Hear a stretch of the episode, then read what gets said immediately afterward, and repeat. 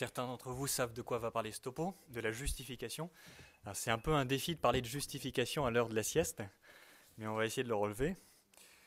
Alors, vous savez peut-être que, de par vos cours d'histoire ou vos connaissances personnelles, que ce qu'on appelle le schisme protestant, à savoir l'hérésie de Luther et puis les conséquences qui, sont, qui ont suivi ce, schisme, euh, cette hérésie, pardon, euh, tout ça, c'est né d'une question qu'on appelle la question de la justification.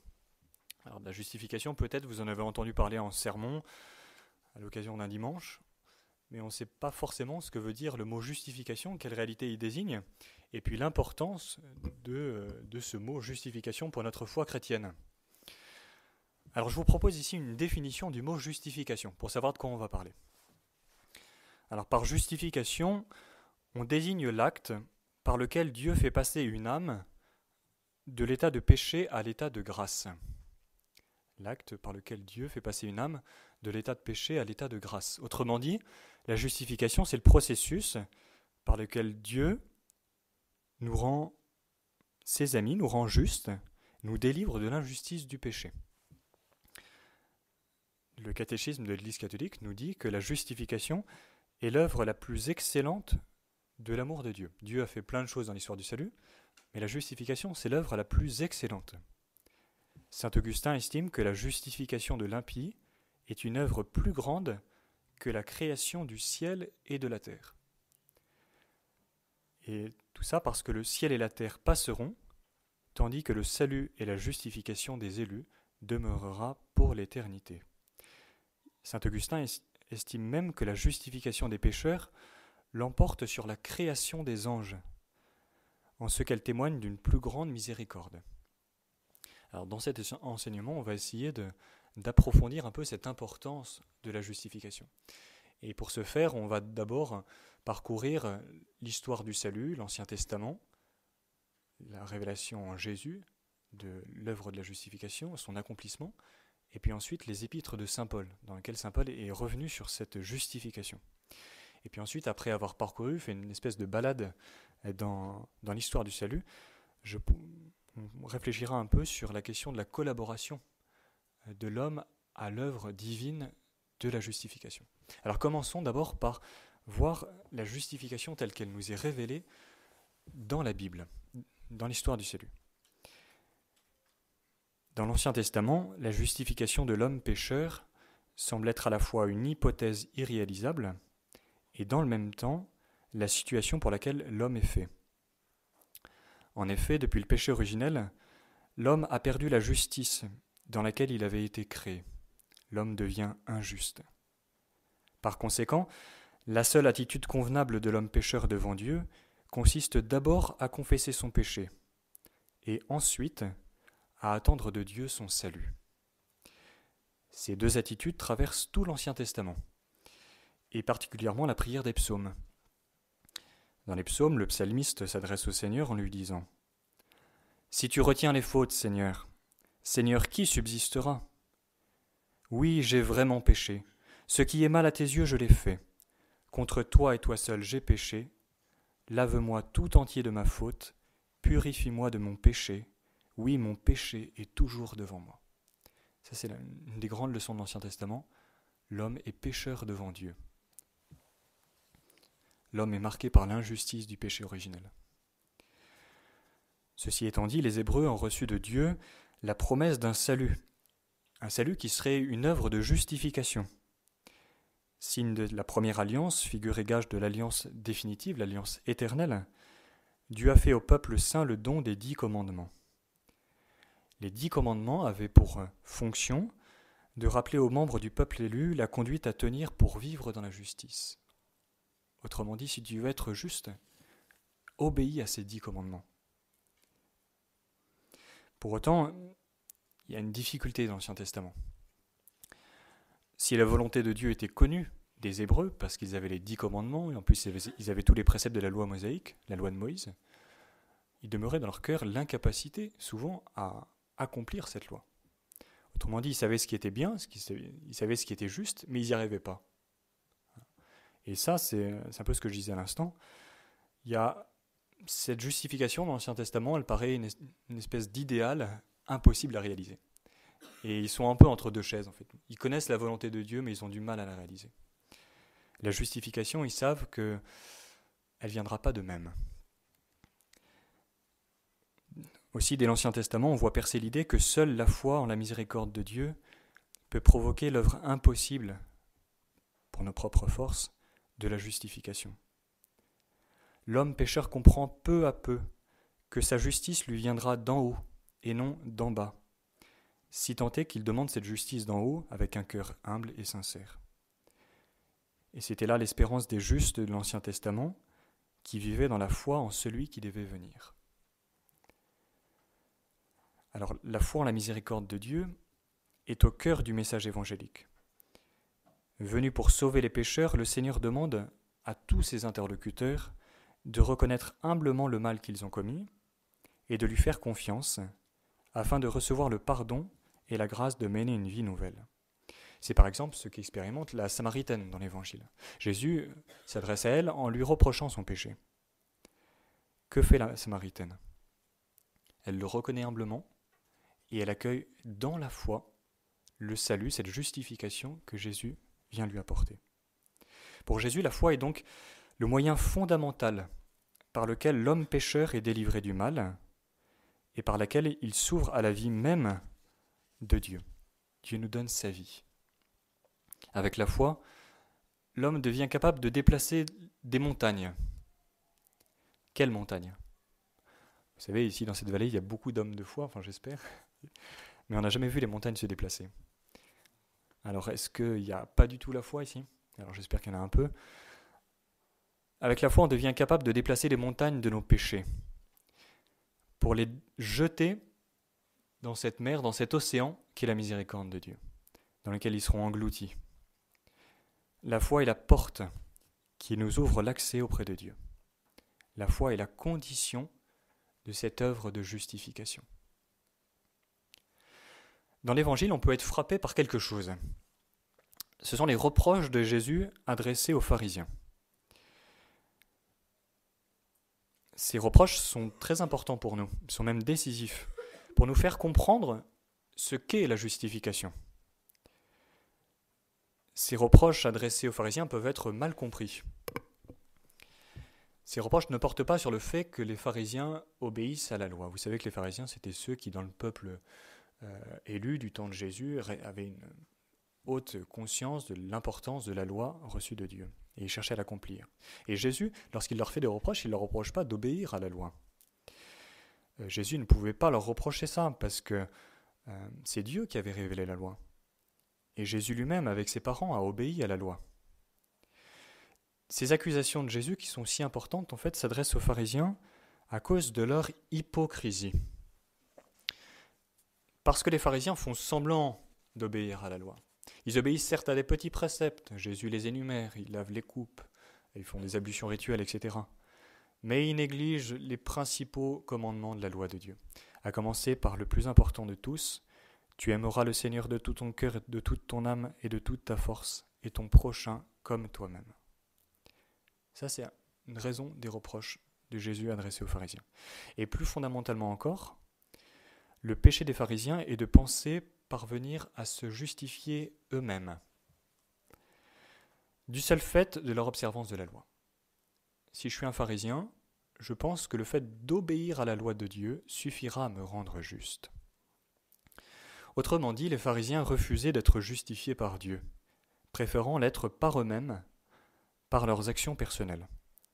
Ce faisant, ils se méprenaient sur le sens véritable de la loi, qui n'était pas venue par elle-même justifier l'homme pécheur, et se fermaient à l'œuvre divine de la justification, car, répétons-le, Dieu seul justifie. Alors ces quelques mots sur les reproches de Jésus adressés aux pharisiens nous introduisent au cœur de l'enseignement de Saint Paul. Vous savez, parmi les pharisiens, tous n'étaient pas des affreux bonhommes. Il n'y avait pas que des canailles. Il y avait aussi des gens très intègres. Par exemple, Saul. Saul, lui, c'est un bon pharisien, il n'était pas hypocrite. Il essayait d'obéir à la loi assez scrupuleusement parce que il avait un grand respect de Dieu. Il, était, il avait du zèle pour son œuvre. Mais euh, Saul, comme tout bon pharisien, pensait être justifié par ses œuvres, si bien qu'il était assez fier de lui-même, parce qu'il était juste, contrairement à tous ces païens qui, eux, étaient injustes parce qu'ils ne respectaient pas la loi de Dieu. Et sur le, chemin de Damas, Saint Paul va faire cette double découverte. D'abord la découverte de Jésus, de Jésus vivant, et puis cette découverte aussi que c'est pas par lui-même qu'il sera justifié, mais que seul Jésus justifie. Que ce n'est pas les, les actions, aussi belles soient-elles, qui vont nous justifier, mais que le salut, la justification, nous vient d'en haut. Et si bien que Saint Paul est tellement bouleversé par cette euh, nouvelle qu'il va la propager dans tout le bassin méditerranéen. Il a un zèle immense qui, euh, qui embrasse son cœur, celui d'aimer Jésus et d'être bouleversé par cette découverte que seule la foi en Jésus, la confiance en Jésus, viendra nous justifier. Saint Paul est conscient que si Jésus est venu nous justifier, c'est qu'il a payé le prix. Et ce prix, c'est la passion. Et quand Saint Paul contemple la passion, il contemple l'œuvre de sa justification. Et il dira, c'est le Christ qui est mort pour moi. Christ est mort pour moi, pour mes péchés. Il s'est donné, il est descendu sur terre, il s'est donné dans la passion pour moi, pour ma justification. Je ne peux pas espérer par moi-même le salut, mais Jésus, lui, est venu sur la terre pour me justifier. Et, euh, et Saint Paul est bouleversé par cette idée. Il parle des abîmes insondables de la sagesse et de la bonté divine. Il a conscience que devant Jésus, on est devant un abîme d'amour, parce qu'il fallait bien un abîme d'amour pour opérer l'œuvre de notre justification. Et si on cherche un résumé de cet enseignement de Saint Paul sur la justification, on le trouve dans l'Épître aux Romains, chapitre 3, des versets 21 à 26. Je vous les lis, et en principe, ce que j'ai dit avant permettra d'éclairer ces, ces passages. Maintenant, sans la loi, la justice de Dieu s'est manifestée, attestée par la loi et les prophètes. Justice de Dieu par la foi en Jésus-Christ, à l'adresse de tous ceux qui croient. Car il n'y a pas de différence tous ont péché et sont privés de la gloire de Dieu. Mais ils sont justifiés par la faveur de sa grâce, en vertu de la rédemption accomplie dans le Christ Jésus. Dieu a exposé Jésus, instrument de propitiation par son propre sang, moyennant la foi. Il voulait montrer sa justice, du fait qu'il avait passé condamnation sur les péchés commis jadis, au temps de la patience de Dieu. Il voulait montrer sa justice au temps présent, afin d'être juste et de justifier ceux qui se réclament de la foi en Jésus. Cœur du message de Saint Paul, seule la foi est la porte de la justification. Alors une fois qu'on a dit ça, on peut se poser cette question. Jésus est venu nous dire que la foi était le moyen d'être justifié, c'est-à-dire d'être délivré de nos péchés, d'entrer en amitié avec lui, de devenir son l'enfant de Dieu, de devenir son frère. La foi, euh, don gratuit, nous ouvre à ce don gratuit de la justification. Donc tout semble gratuit dans l'affaire, et il semble, par conséquent, que les œuvres, tout ce qu'on fait, ne servent à rien, parce que la justification est une œuvre qui nous est donnée par Dieu. Dieu semble faire tout le travail de notre justification, si bien qu'il faudrait être passif devant ce Dieu qui nous justifie.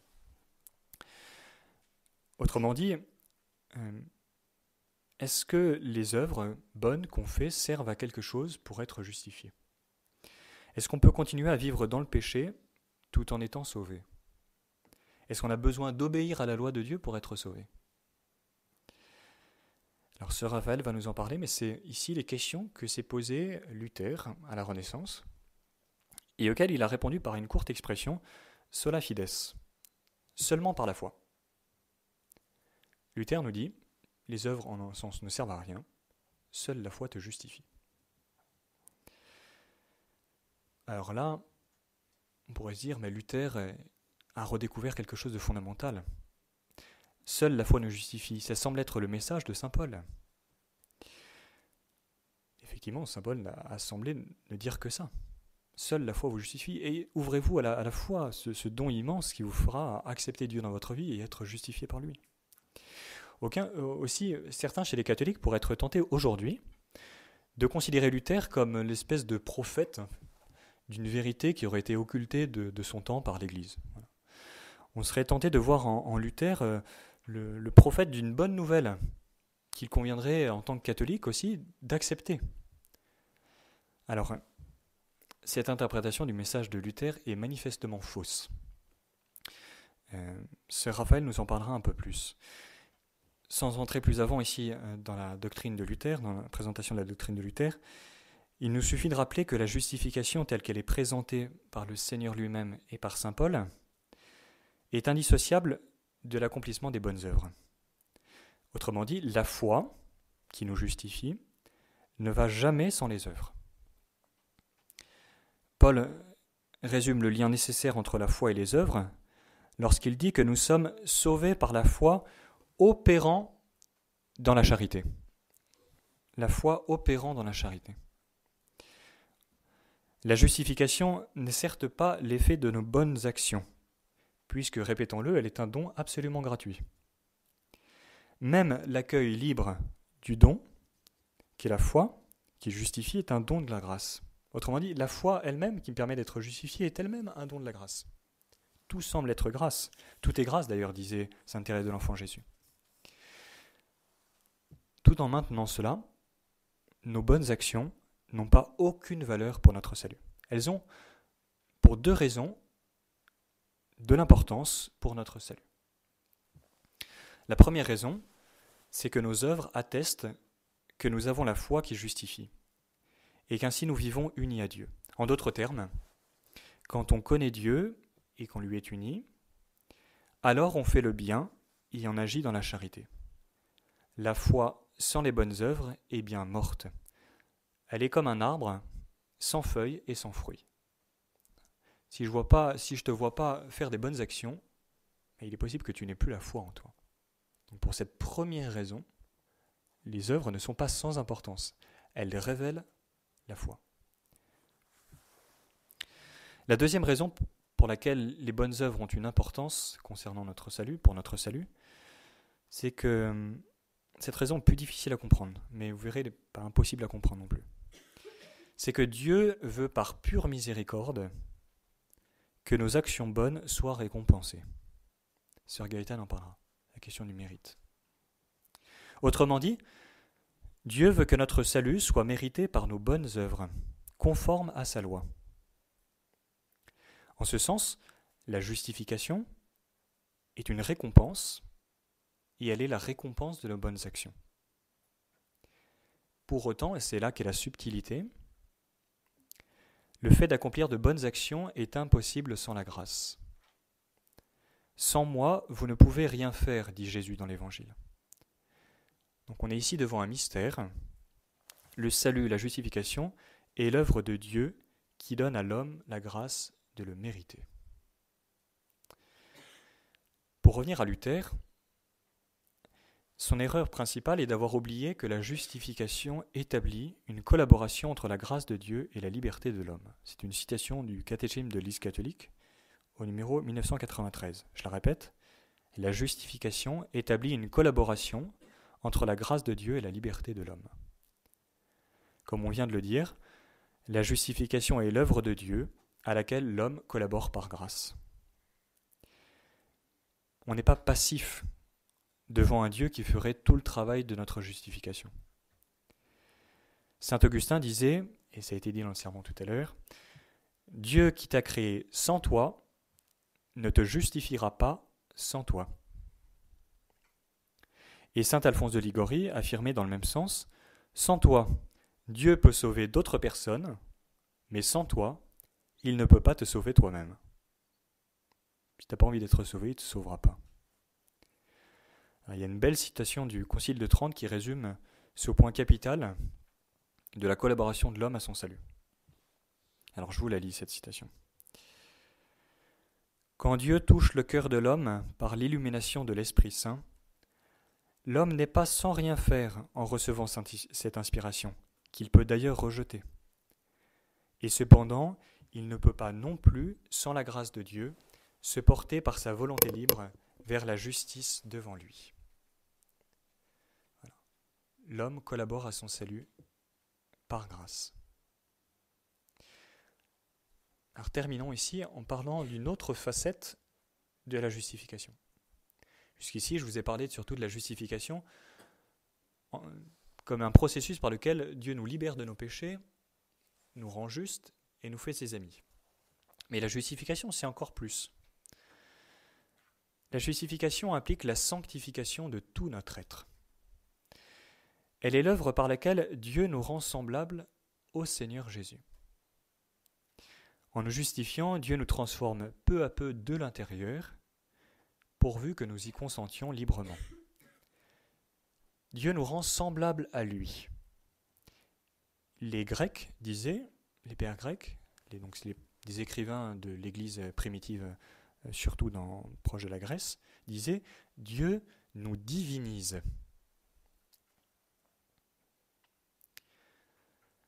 Dieu ne se plaît pas à nous voir pécheurs.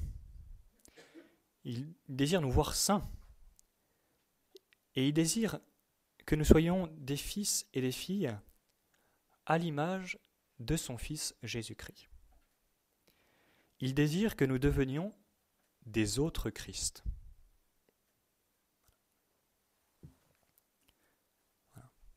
Que nous devenions fils dans le Fils. Et ça, c'est le, on va dire, c'est le summum de l'œuvre de la justification. Libération de nos péchés, on devient juste devant Dieu, pur, et en même temps, on devient saint et même divinisé à l'image de Jésus-Christ. Alors après ce petit parcours, je vous propose une synthèse pour conclure. Alors on a commencé par dire que la justification est une initiative totalement gratuite. Elle vient de la miséricorde de Dieu, qui, euh, face à l'homme pécheur, l'homme abîmé par le péché originel, le pardonne et le sanctifie. Et à la suite de Saint Paul, et plus, fondamentalement encore à la suite de Jésus, nous avons dit que la justification est l'œuvre de Dieu. Pour autant, on a remarqué que Dieu veut que l'homme collabore à son salut. Et cela de deux façons. Tout d'abord, on a dit que par la foi, L'homme collabore à son salut parce qu'il accepte librement d'être sauvé. Et pour ça, on a parlé de la Samaritaine, qui est justement cette femme qui a accepté d'être sauvée. Vous savez, sur la croix, Jésus il est entouré de deux personnes. Il y en a un qui a accepté d'être sauvé, c'est le bon larron, puis l'autre qui n'a pas accepté. On voit ici que la foi, la, la justification est une œuvre de Dieu, mais en même temps, il faut que l'homme l'accepte librement. Donc ça, c'est le premier élément qui fait que nous collaborons à notre salut. Et ensuite, le deuxième élément, c'est nos bonnes œuvres, conformes à la loi de Dieu. Et ces bonnes œuvres, elles témoignent que nous avons accepté Dieu dans notre vie, et elles seront récompensées par pure grâce, si bien que notre salut sera en un sens une récompense. Dieu est très délicat en fait. Hein. Euh, plutôt que de nous sauver en disant bon, écoute, euh, mon pauvre ami, tu peux rien faire maintenant, je vais te sauver, mais tu es un incapable. Non, il veut nous aider. Il veut nous aider et il veut que nous participions un peu à cette œuvre de salut. Qu'on se sorte en un sens un peu par nous-mêmes, tout en, maintenant que c'est par pure grâce que nous pouvons un peu par nous-mêmes nous sortir de notre situation. Alors vous voyez, on est ici, on s'est on a dit tout ça, puis on, on s'est confronté face au grand mystère chrétien de la justification, qui est à la fois une œuvre de Dieu et une œuvre humaine. Comment concilier les deux aspects? Parce qu'on a dit, oui, effectivement, l'homme collabore à son salut, mais cette collaboration de l'homme, cette collaboration libre, est elle-même un don de Dieu.